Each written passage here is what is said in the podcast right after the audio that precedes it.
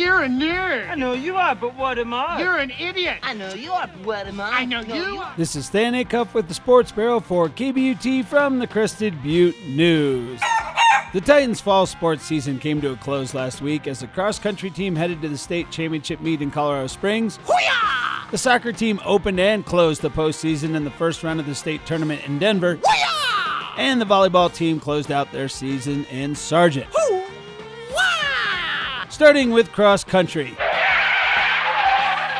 The Titans girls cross country team headed to Colorado Springs last Saturday for the state championships and came home with one of the top individual results for a Titan since the team's inception. Booyah! Runner Sydney Peterson buried herself for 5,000 meters, moving up from 12th place over the course of the race to finish in 6th overall.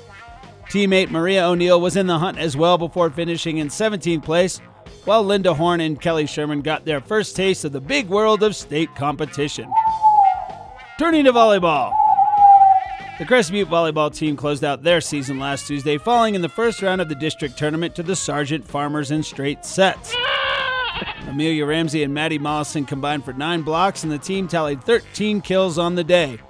Both Annie Duryea and Avery Pulley were named All League and selected to the All Conference team. Nice! And finally, soccer. Some people call it football, others call it soccer, but how did this happen? After winning their final league game of the season last week to secure the Intermountain League title, the Titans fell in the first round of the state tournament to the 10th ranked Salida Spartans 3 2, putting an end to their season. Noah Dumas netted both goals for the Titans, while Jordy Nichols had the assist on both strikes. Darn, that's the end. And that's it for this week in sports. This is Stan Acuff with the Sports Barrel for KBUT from the Crested Butte News.